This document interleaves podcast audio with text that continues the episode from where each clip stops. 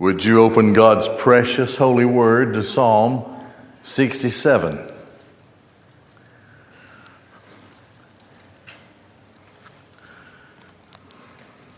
The great and final theme of Scripture is the glory of God. God has created everything, and we see this in many places in the scriptures. God has really created everything for His glory. It's pretty impressive when you think about the world of the, the, the, the microcosm of a world and the little things that we can't see with the naked eye. And then, of course, the macro, the universe, things that we still don't know. I get hooked on some of these YouTube things, and we were watching, Pat was begrudgingly watching it with me, I think. I don't know, but uh, one of those, the last one, whatever it was, I think it was called the Messenger, a satellite that was, it took nine years to get to Pluto. And they showed the best we ever thought Pluto looked like. Then it showed what this thing did in a flyby in 2015, I think. It's a beautiful planet. You don't think about it. You think, well, it's just a chunk of ice out there somewhere. It's very colorful, very nice. Might vacation there someday. I don't know. Uh, and it has, I think, nine moons. Uh, I think one or two of the moons about the size of my yard, but it's still a moon and they have odd shapes, these moons do. They're not round, they're just a chunk of rock, it looked like. But there are moons. And the colors of, of Pluto just were amazing. I think of the things that can be seen with the Hubble telescope and others, and, and we don't really know. We just know what we can see from here.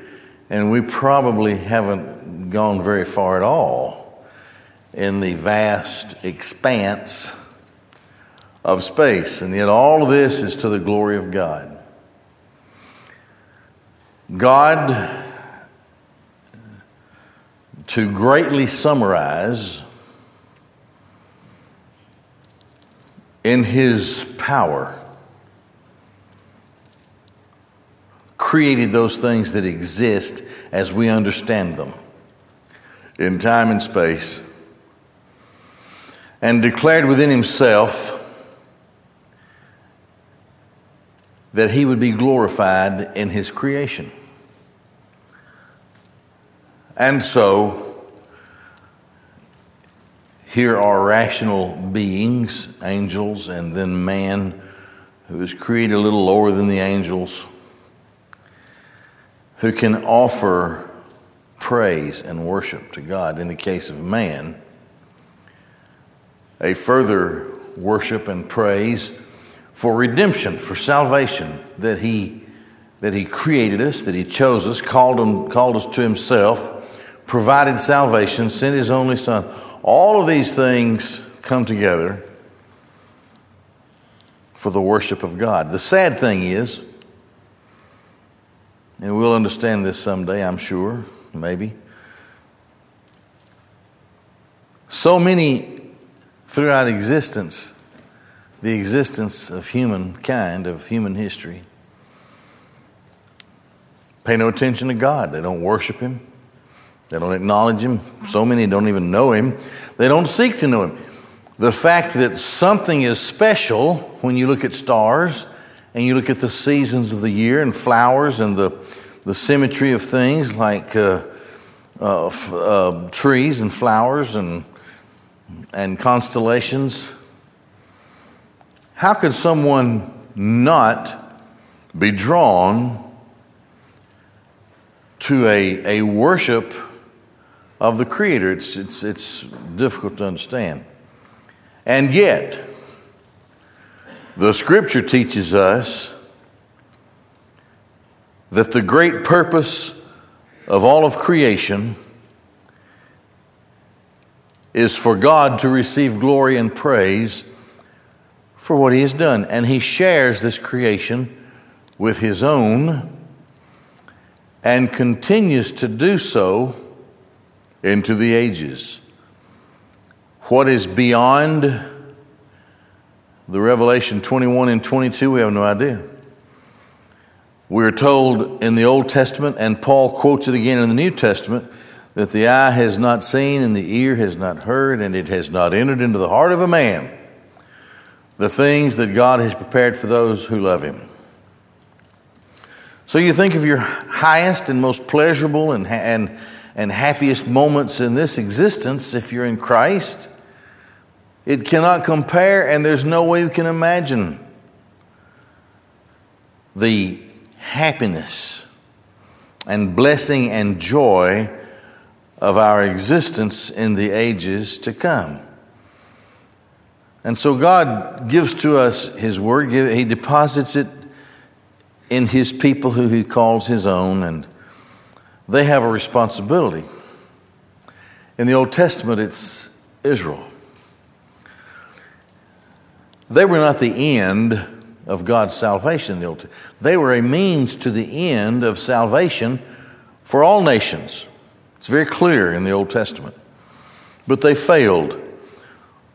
We're seeing in our study in John the results of a nation that is filled with arrogance and selfishness, works and pride, and they become focused on themselves and they do not focus on what their purpose was, namely, to reveal God to the world. They didn't do that. They, matter of fact, they get to the point where they hate the other nations and only think of themselves, and there's utter failure.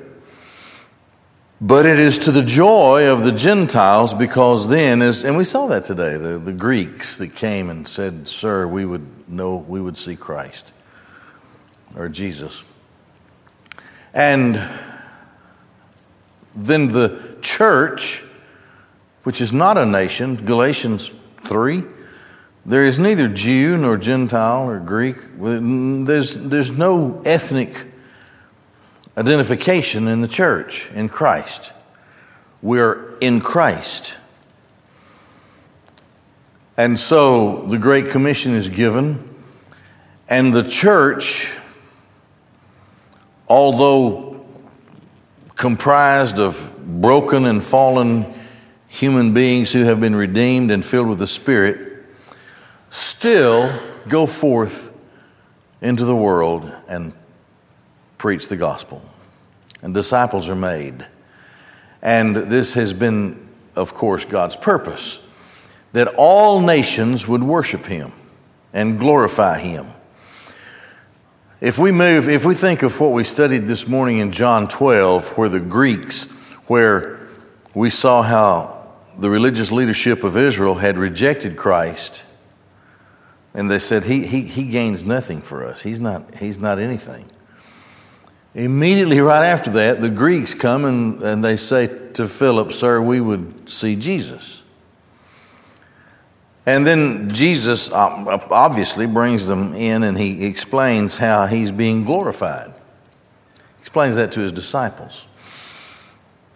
Such that when you get over to the Revelation 6 and 7, long in there, there are people, although they're dying for their testimony, yet still those who have been redeemed are seen as coming into the presence of Christ in an intermediate state before the resurrection, and yet the Bible says they've come from every tribe, tongue, kindred, and nation. They've come from every part and parcel of the world. And they, they glorify the Lord. There's, there's great happiness and joy. Uh, there's, there's even anxiety. Some of them say, How long, you know? before we're avenged of the blood that we've had to shed. And at the end of it, of course, is the resurrection, the completion of the first resurrection. And all of the redeemed, uh, the elect of God, redeemed and in the presence of Christ. And finally, in the culmination of the first heaven and first earth, carried with him and by him through the destruction and past the great white throne and the utter destruction of the first order of things into the new heaven and the new earth. We have just a brief glimpse of the new heaven and the new earth. Apparently, earth is very large because John saw the holy city, New Jerusalem, coming down out of heaven. And he said, The measure of it is the measure of a man, just like we would use a measure. A yardstick here is a yardstick there. And he describes a city whose walls are about 1,300 miles high and the length running this way 13 about 1300 miles and about 13 it's a city that's four square. At the pinnacle of it is the throne of the lamb from whence comes the river of life. And the description is wonderful that's given. It's just a brief it's all that we can it's all that we can contain what's given to us in that uh, description the only, the only action, actionable thing that we are told is with regard to the leaves of the trees of life. The leaves are for the, the King James calls it the healing of the nations. That's not really the best word. Therapia is the Greek word therapy. It's for the it's for the overall essential well being of the nations. I have no idea what a leaf could do from the tree of life for a nation. How much more could the fruit, and there are 12 manners of fruit, one for each month, how much more could a fruit do if a leaf is that good? So I don't know what all of that means, but it does mean that there is, there is action and that there are challenges and we are released in a glorified body to the fullness of the essence of our existence. Was it Einstein used something like 10 to 12% of his brain. The average human uses about 8% of his brain. Well, suppose the whole brain is just unleashed. What, what could be accomplished? Well, all of these things we think about, but the bottom line, or I do, the bottom line is that at the center of all of it is the worship and praise of the Creator. Continually, without without ceasing, continually marveling at His works, His grace, His salvation, and I believe constantly finding a new a new song. You know, they shall they'll sing a new song. Well, the indefinite article means that there will be more than one it's going to drive the saints of God crazy when every million years the style of worship changes. It, it's just going to drive people mad. No, it's not going to do that. It will swell into a greater song than we've ever known. And, will, and that's ad infinitum. It will continue to do that. Into the ages of the ages of the ages. Because even eternity that we might call it, is it's clear in the scripture that there are ages that continue one into the other. We're just living in an age, but it would pale in comparison, I think, to the ages that will develop us throughout eternity. It's, it's a wonderful thought. Now, it seems to me that with every new wonderful discovery of the attributes of God, and they are endless. God is God and He is endless. And He chooses, I would expect, this is the gospel according to Charles, you can take it or leave it, but I would expect as we swell into the millions of years, greater, newer, higher, more wonderful things are revealed. And we have to build on those before then we can receive and build on the next thing, and it just keeps going. And we get a greater knowledge of God with all of that, and we worship Him and praise Him in a way that we could not have known earlier in our existence. And all of this is to His glory and His praise. And it's, it's just baffling how, why people in the world today don't engage in the worship and the praise of the Creator.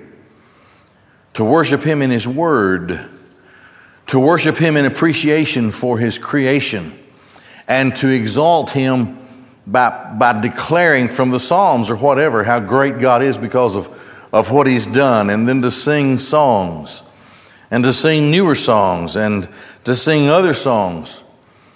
There are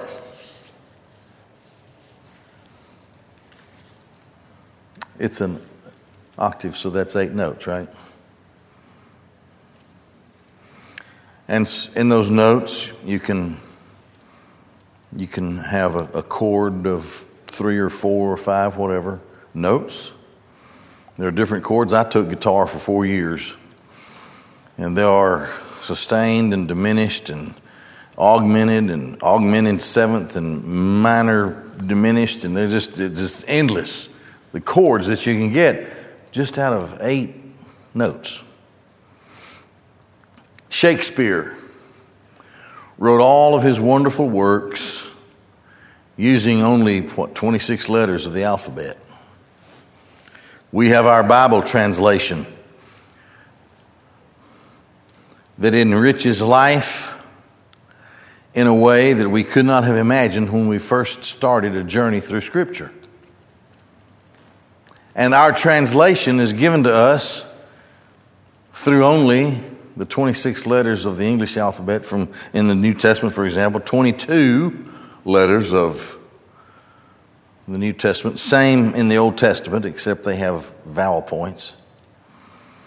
Limited, they're always there, but you can put them together in different ways. You have suffixes and prefixes, and the story not only is unending, the story just continues to grow and grow. And every time you read it, you have a higher and deeper and wonderful, more wonderful appreciation of your knowledge of God and all that He's done. Now, this, if we can do that much in our pitiful lives in this present state, how much more throughout eternity can it be for us? So I come back to the initial statement that God will receive glory and praise for what he's done. Here is a psalm. It's only, well, the Hebrew version is eight verses, and I think your version is seven verses, but it's all the same. Um, here is a call to worship in Psalm 67. So let's just take these little verses and think about what it means. Number one, a call for blessing. For the conductor on stringed instruments, a psalm, a song. Now, this may or may not be David, it doesn't say. But we've been studying how David has appointed musicians, you remember, uh, in 24 courses of the Levitical priesthood, the special priesthood of music. And they wrote some of these psalms. Elohim will be gracious to us and bless us. Let's build this. First of all, God initiates the whole thing and extends grace. the, the, the Hebrew word, the root of this word over here, is the word that means unconditional covenant love. So that God has engaged with the worshiper, initiating the engagement, because as John says in the first epistle, we didn't love him first, he loved us first. God, with, with his own, having brought them to himself, will be gracious to us. So it starts there. It starts with the grace of God who has called us to himself. Hanan, the very word, means the unconditional uh, covenant love of God. It is a love that God extends to his own. It's not a love that is extended to everybody. It is a love that is specifically for his own. It's the covenant love of God. And this, this grace that comes to us leads to the next thing, which is our blessing. Elohim will be gracious to us and he will bless us. So now, because of his grace, he extends these blessings. If we just think logically, about the people of God through time. The enmity between the seed of the serpent and the seed of woman has never stopped. It will someday, but it hasn't now. Cain and Abel, one brother murders the other. The horrible story of the pre flood world, though slight as it seems to us, yet we can extract certain phrases and words, and we can know that they drifted, that those who were not God's own drifted far away from Him, such that the imaginations of man were only to do evil continually. And it culminates in the flood. That one family that found grace, Noah found grace. Noah found God's. God extended his grace, and of course, it came to Noah in the eyes of Yahweh and his family. There were no Cainites who, ex- who escaped the pre flood world, so you have only the Sethites, the, the Noahites, if you will. And they have this start of a, of a pure family to worship before Yahweh. But it isn't long until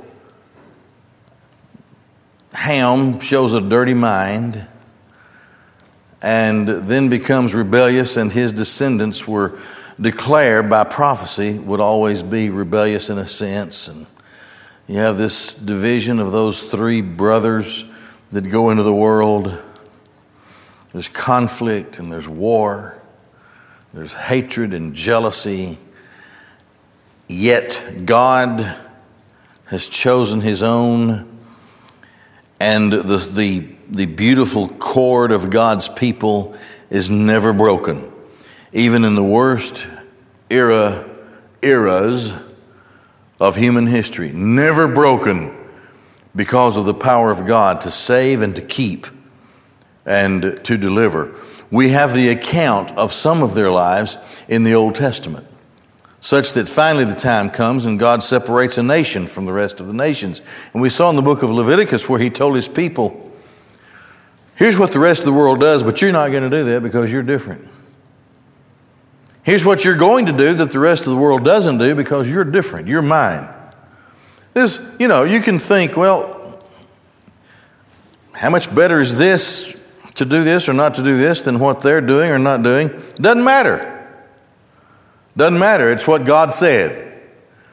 These things will distinguish you from the rest of the world. In the book of Leviticus, beginning in chapter 17, 18, and moving on for three or four chapters, the world of the Canaanites is described.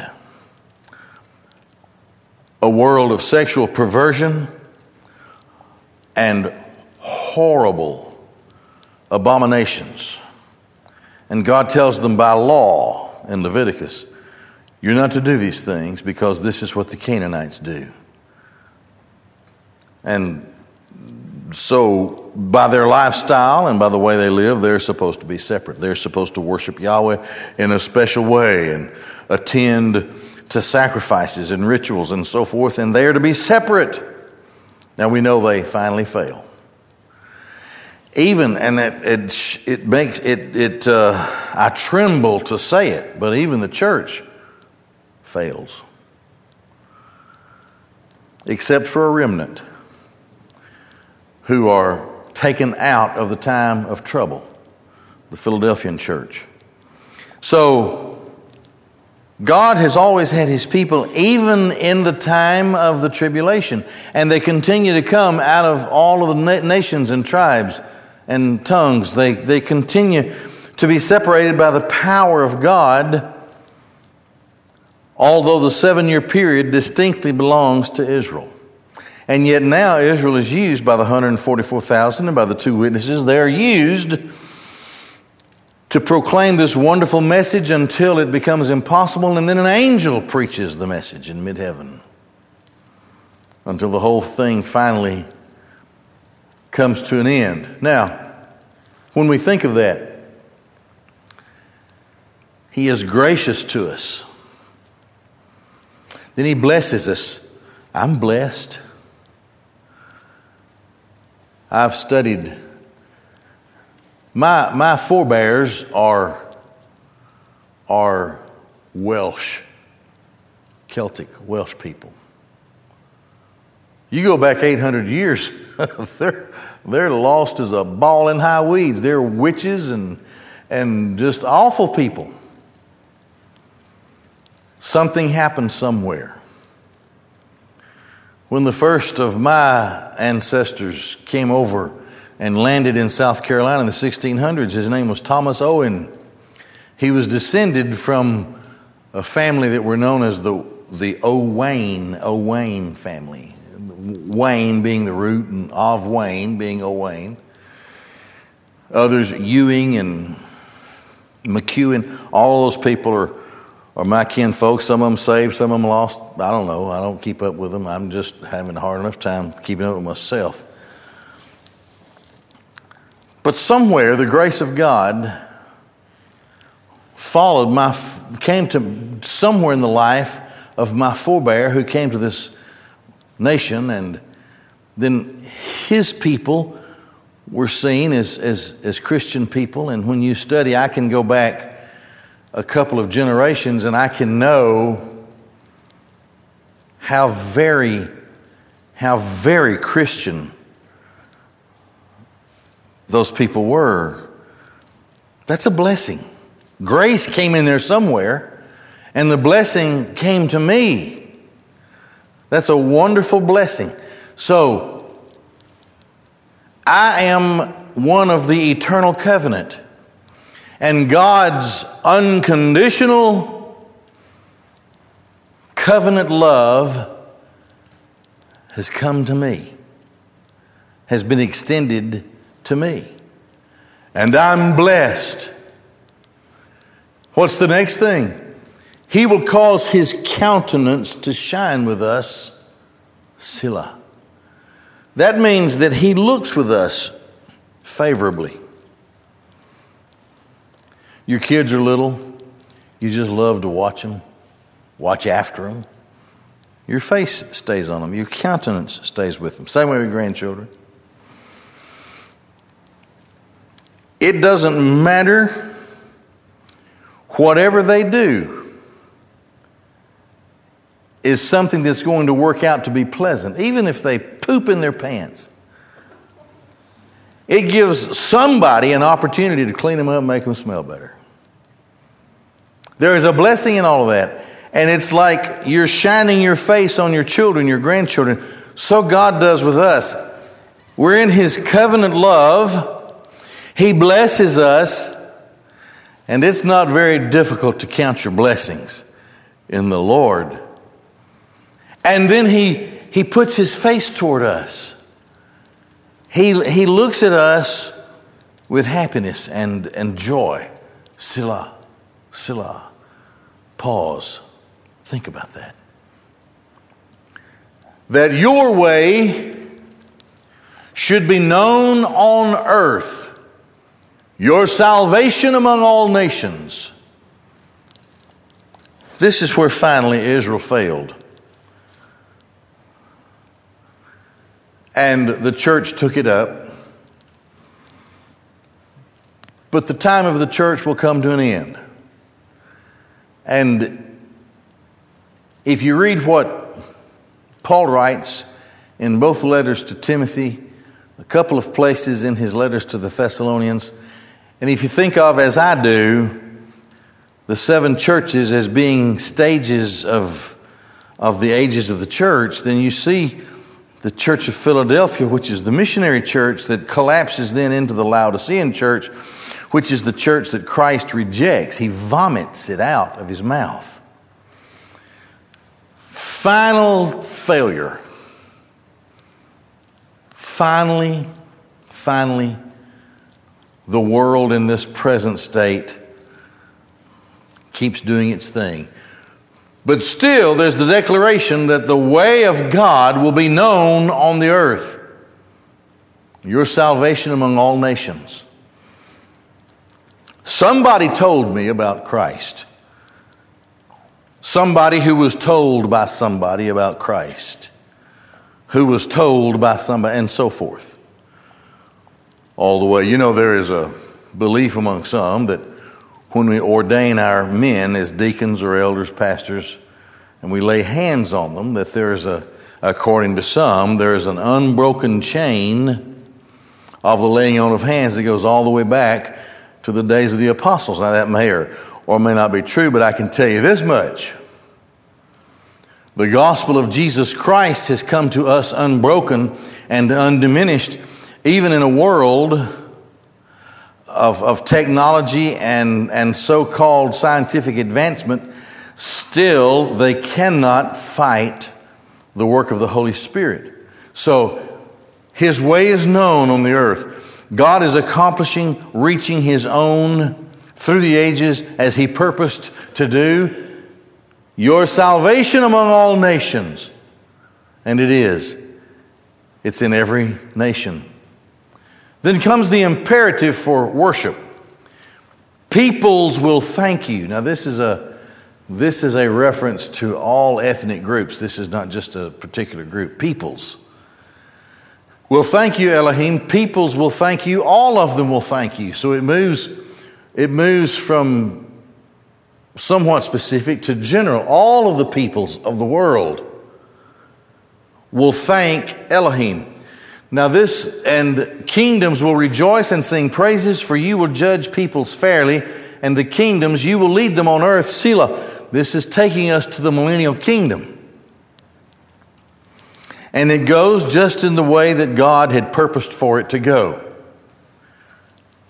So that finally the King of Kings puts down his enemy, his enemies, and the kingdom of righteousness is established on earth, and he judges people fairly. And God's people in, from all kingdoms and races will rejoice and sing praises just like God had purposed for it to happen. You will lead them on earth. So there's an imperative to worship. And then finally, there are consequences of worship. Peoples will thank you, Elohim. Peoples will thank you. Yes, all of them. That's what was said up in a couple of verses earlier. The earth gave forth its produce. Elohim, our Elohim, will bless us. Elohim will bless us, and all the ends of the earth will reverence him, honor him, reverential awe, will fear him. Now, that's an unstoppable thing. Finally, as God had always purposed, all of the peoples, all of the nations, from all of time across the globe, will at last come in the singular purpose of worship before our Creator. A call to worship. Well, let's pray. We'll be through. Oh, Lord, thank you. Thank you for so graciously giving us our part in your plan and purpose. We're humbled and we are stricken with the with the necessity that has to come out from within us to tell others of our salvation, our God, and His greatness. Something that, although it begins now, will just continue to grow forever. We have great anticipation for this, Lord. Thank you for your word and for your plan and for your purpose, for your grace, for your blessing, and for the countenance that you've looked upon us with. We thank you for all of this in Jesus' name. Amen.